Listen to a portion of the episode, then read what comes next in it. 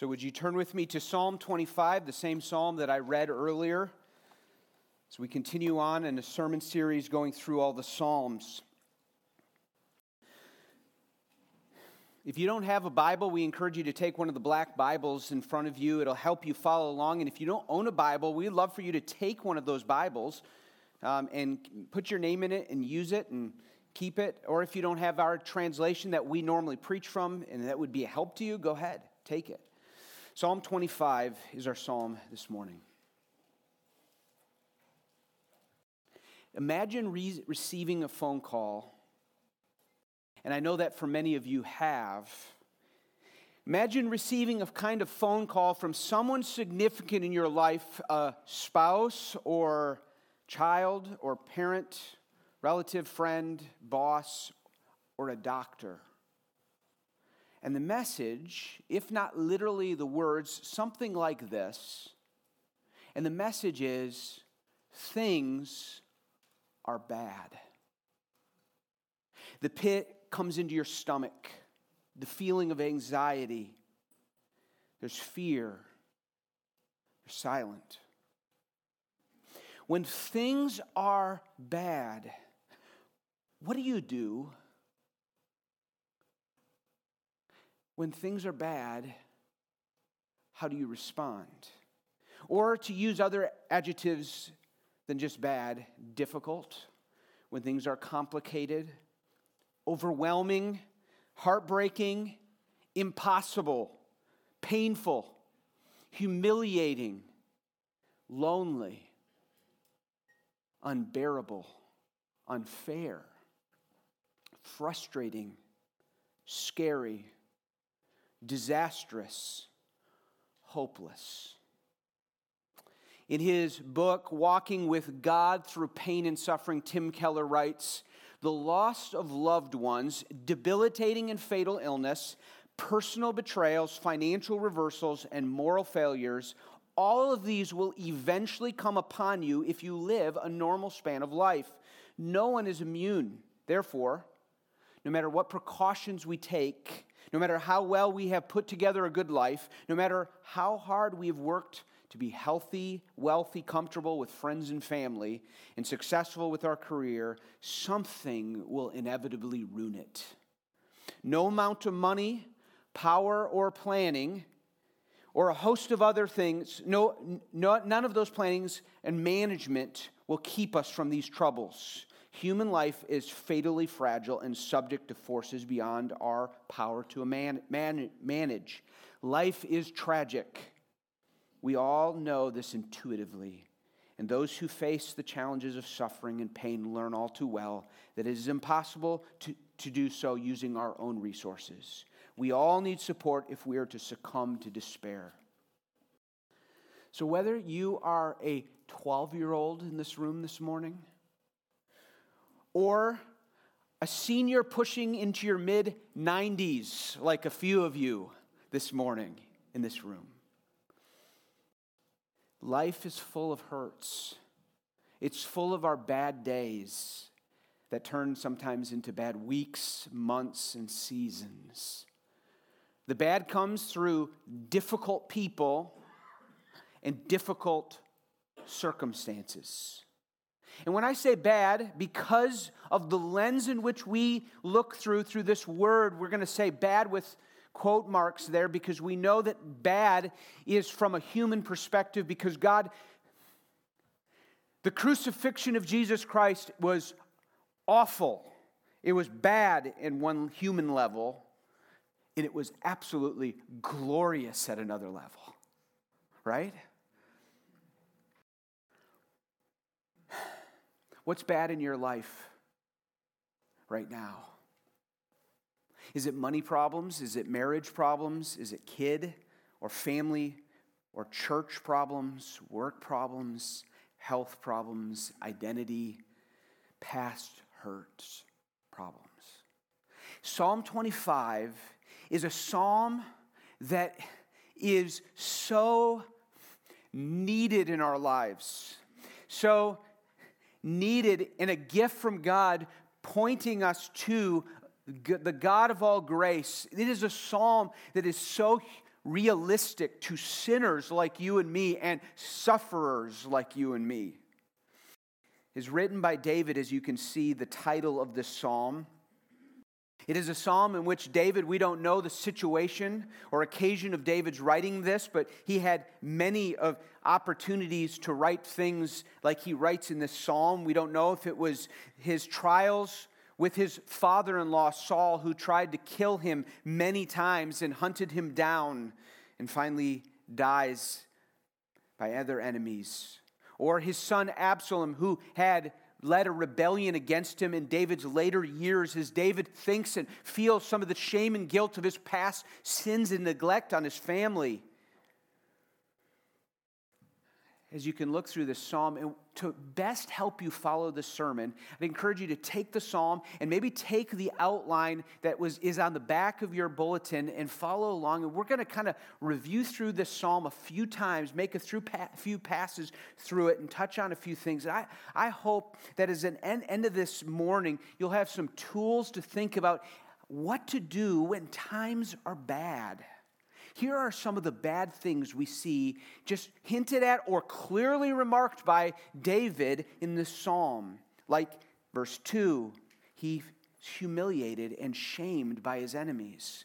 Oh my God, let me not be put to shame. Let not my enemies exult over me. And he's dealing with treachery in verse 3. Those will be ashamed who are wantonly treacherous. I wonder if you've experienced the treachery or betrayal of a friend, a former spouse, a situation in a parenting situation that's just devastated you, or at work, or at church. Someone who is supposed to be a Christian has hurt you. He's facing the consequences of past sins. Boy, this is one of those Psalms that David doesn't just get up in there and say, I'm righteous, I'm righteous, I'm righteous. There is phrase after phrase that David, you, he prays like someone that knew that he was guilty a lot of times. And he's facing, and like in verse 7, remember not the sins of my youth or my transgressions. Or, and he's feeling the guilt of a wounded conscience in both verses 11 and 18. For your name's sake, O Lord, pardon my guilt, for it is great. Consider my affliction and my trouble, and would you forgive all my sins? Verse 18. He's caught in a trap, verse 15. That trap could be the trap of his enemies and Satan, and the trap of his own guilt and sin. Verse 15, my eyes are ever to the Lord. Would you pluck my feet out of my net, of the net? He's facing loneliness and affliction. Would you turn to me and be gracious to me, O God, for I am lonely and afflicted. And he's brokenhearted in verse 17. The troubles of my heart are enlarged. Bring me out of distress. And he ends the psalm by saying, His enemies, boy, they hate me so badly.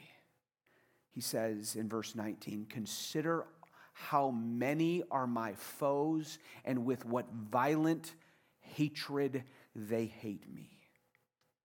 Things are pretty rough for David in this psalm. This is, in some ways, a lament. We've seen this. A lament is a declaring to God in prayer God, I am in trouble. I'm hurting. Here are my hurts. Please help me.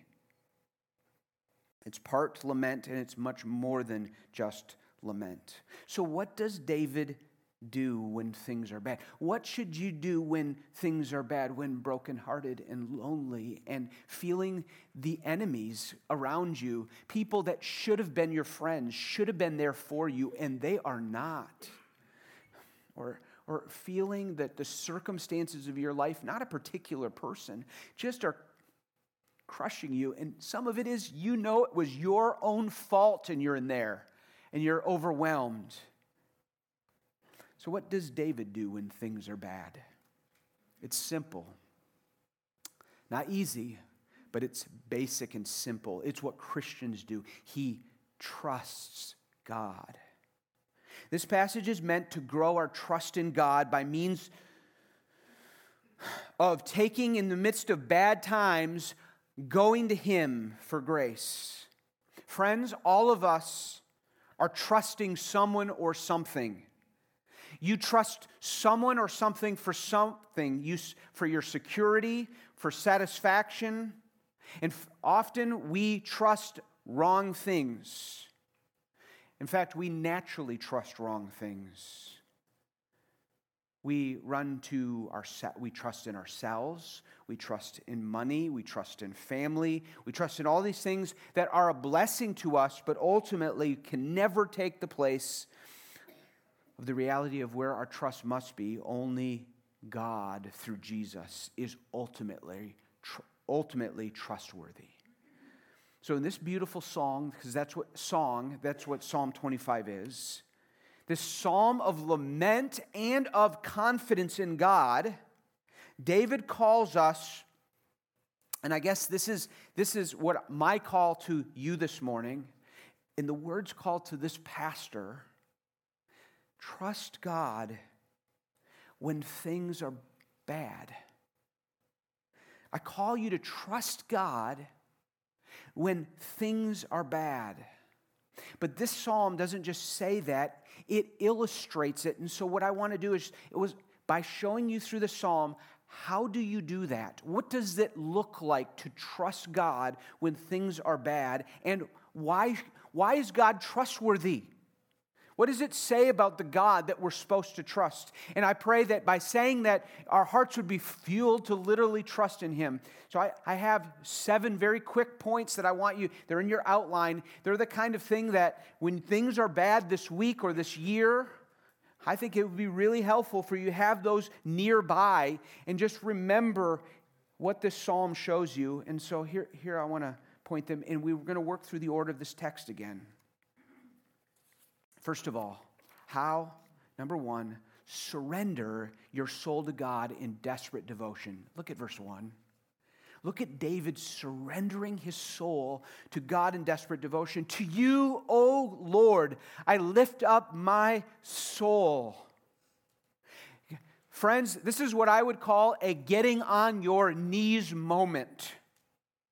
I've had them, and if you haven't thought of it this way, you've had them, but they are getting on your knees moments. It's when things are difficult, you find yourself at the end of yourself and you know that you desperately need God. And by the way, friends, we need to learn that a lot quicker than we often do. We usually go through all the other things and then we realize we need God. We need God all the time, but there are times when it just feels so, so necessary that in my life I've had to get on my knees, often with my wife, and we're on the right in front of that couch, and we cry out, and there is a surrendering, oh God. To you I lift up my whole being. This is too big for me. I am overwhelmed. Please help. I surrender myself. I lift up myself to you. I am yours, and all of these things are yours. Help me, oh God. And that is the heart of what David's doing in the psalm. It reminds me of several Psalms later when David will say, Into your hand I commit my spirit. You have redeemed me, O faithful God. And that's what David does. So you're in trouble when times are bad. You want to learn to trust in God. It starts by getting on your knees, either literally getting on your knees or figuratively, an expression of God, I surrender to you. God, this crisis that I'm experiencing, this bad thing I'm experiencing, I surrender to you. This is yours and I'm yours. That's number one. Number two, beg God for wisdom and guidance. Look at verses four and five. Make me to know your way. Do you hear the begging? Make me to know your way, O Lord. Oh Yahweh, make me to know your way. Teach me your paths. Lead me in your truth and teach me. He knows that he needs help when we are in a hard place. We do not naturally have the wisdom and the instinct to be able to respond rightly, wisely, and in a way that will please God. And we so desperately need to go to God and say, Oh God, in the midst of these trying times, people are treating me bad. I don't know what I'm going to do financially. I am so lonely, God. I am I feel like I'm ready to give up, God. Make me to know your way, oh God. Teach me your paths, lead me and guide me. And notice what he says, for you are the God of my salvation. And for you I wait all the day long. You are my guidance. The Lord is my shepherd. He leads me beside still waters. He leads me in paths of righteousness. Oh, shepherding God, guide me now because I need it now more than anything. Number three, and cry out to God for mercy and grace. When things are bad, cry out to God for mercy and grace. Look at verses 6 and 7. This, these two verses are in some ways just vital, if not central verses to this passage of the psalm. I, I love the remembering here. You'll you notice the, the word remember in these two verses. Remember your mercy, O God, and your steadfast love, for they've been of old. And then, God, there's something I ask you not to remember. Remember not the sins of my youth or my transgressions. According to your steadfast love, here's another remember me for the sake of your goodness, not for my sake of my goodness. Don't do it because there's no goodness in me that I'm claiming. It's all you, your goodness. This is how bruised, broken, bloodied, hurting, lonely, afflicted, and distressed Christians, they go to God and they say, I surrender to you. Help me guide me, number, point number two. And three, mercy. I, I just pray you remember me, not because I claim any right other than I just claim your promises, your steadfast love. You said it's there. Now, your goodness is declared over and over again in this book. Help me, God. Help me according to your grace of what I don't deserve. Number four, humbly confess your sins to God when things are bad. Verse 11. David knows that even though the enemies are brutal and treacherous, he's a sinner. He's really realistic in his prayer. Verse 11 For your name's sake, O God, pardon my guilt is great. He's a guilty sinner. Guilty sinners this morning, I know you're in here. Come to Christ. Beat a pathway to Christ daily and throughout the day and run to Him, not confessing the same sin over and over again. Confess it and believe it that He forgives. But when you sin over again, He never tires of forgiving you. He never does what we do yeah, but you did it again. His mercy is long suffering and steadfast to those who come to him. And we need that because almost every time we're going to go through bad times, we can't just go, I've been perfectly innocent. We're going to know if we're really honest I kind of deserve sometimes some of this. If I didn't deserve it, I know I should have got it somewhere else, and God's been gracious. But oh God, would you please come and help me? And I confess my sins to God. And, and then, number five, keep your eyes on God. Verse 15. I love this verse. He says, My eyes are ever toward you.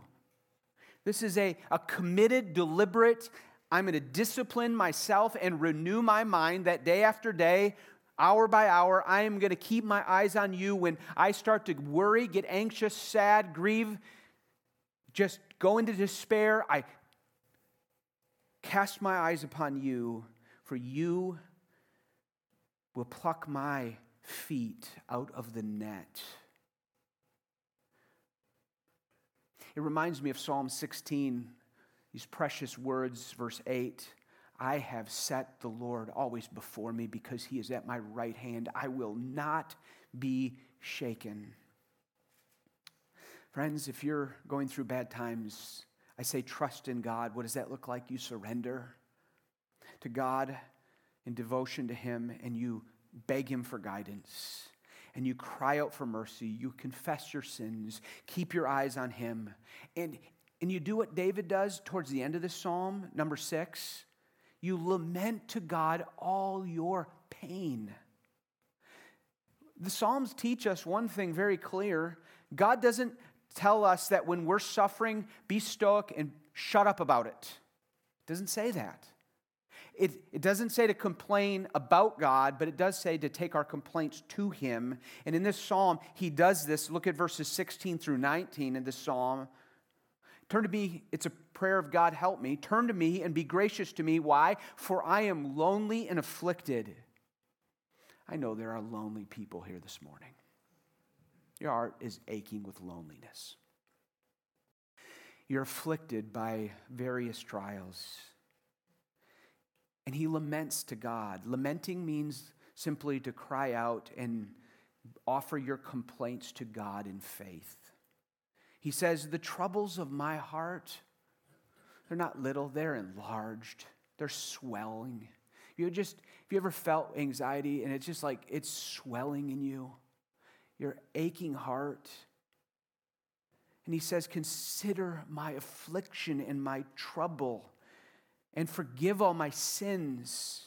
Consider how many are my foes and with what violent hatred they hate me. You see that? Loneliness, affliction, troubles of his heart, distresses, affliction, trouble, needing to forgive sins that aren't forgiven, foes that hate him with violence.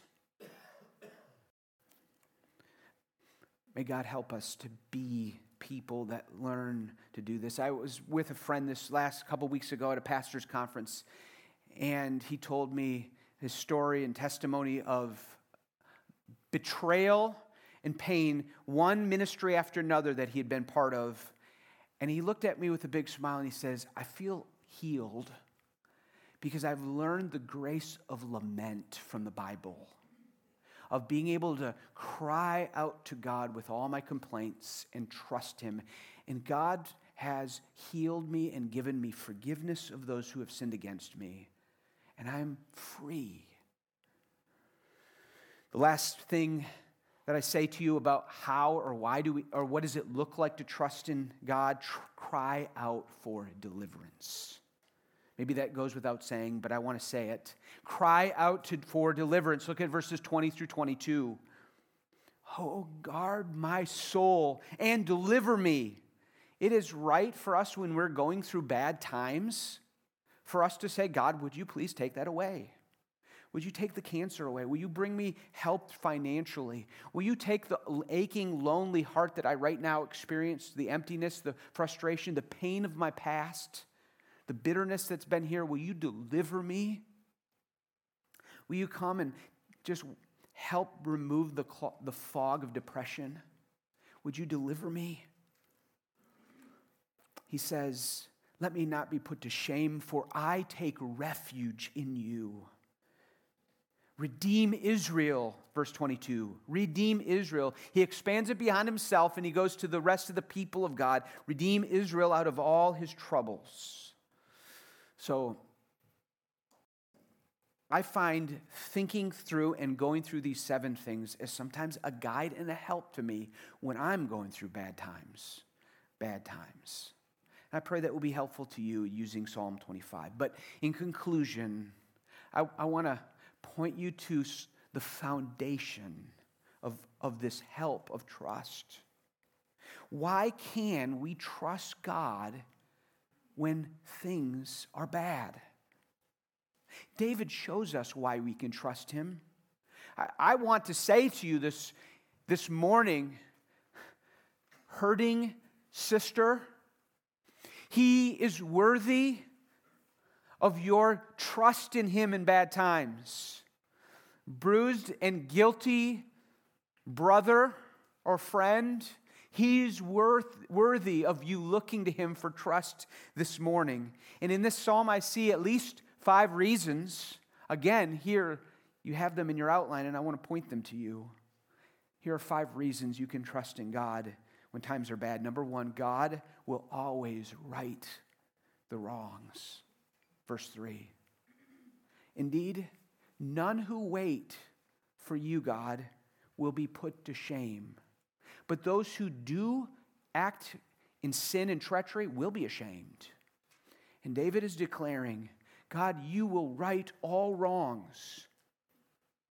There'll come a day when you will not regret the fact that you trusted in God and clung to Him when everyone was looking at you and saying, Where is your God right now? There'll come a day where you will not be ashamed. You will be rejoice and be glad that the Lord your God was a refuge and you waited upon him for his deliverance. He will not allow those that trust in him to be ultimately ashamed for trusting in him. God will always vindicate the ungodly, or vindicate the godly and have vengeance against the ungodly. And as Psalm 2 says, blessed, blessed are you who take refuge in him. You, you are blessed. That's, trust God because he'll always right wrongs. And two, trust God because God will guide repentant sinners for their good. Verses 12 and 13, 8, 9, and 12 and 13. This is so good. I need this. You need it. Good and upright is the Lord, verse 8. Therefore, God instructs sinners in the way. He leads the humble in what is right, and he teaches the humble his way. Or in verse 12, who is the man who fears the Lord? Him will he instruct in the way he should choose. His soul will abide in well being, and his offspring will inherit the land. This is a God who restores our souls, directs sinners in paths that come to him in faith.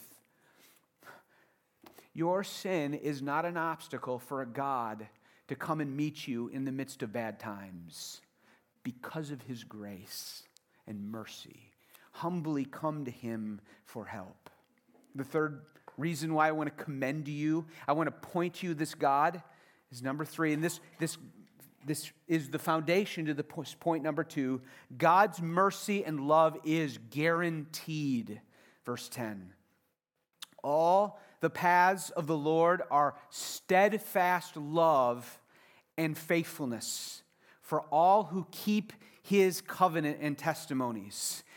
Friends, today we can rejoice this afternoon because his steadfast love, his Hesed love, is for us. His love is to us. It will never, ever run dry. He is good.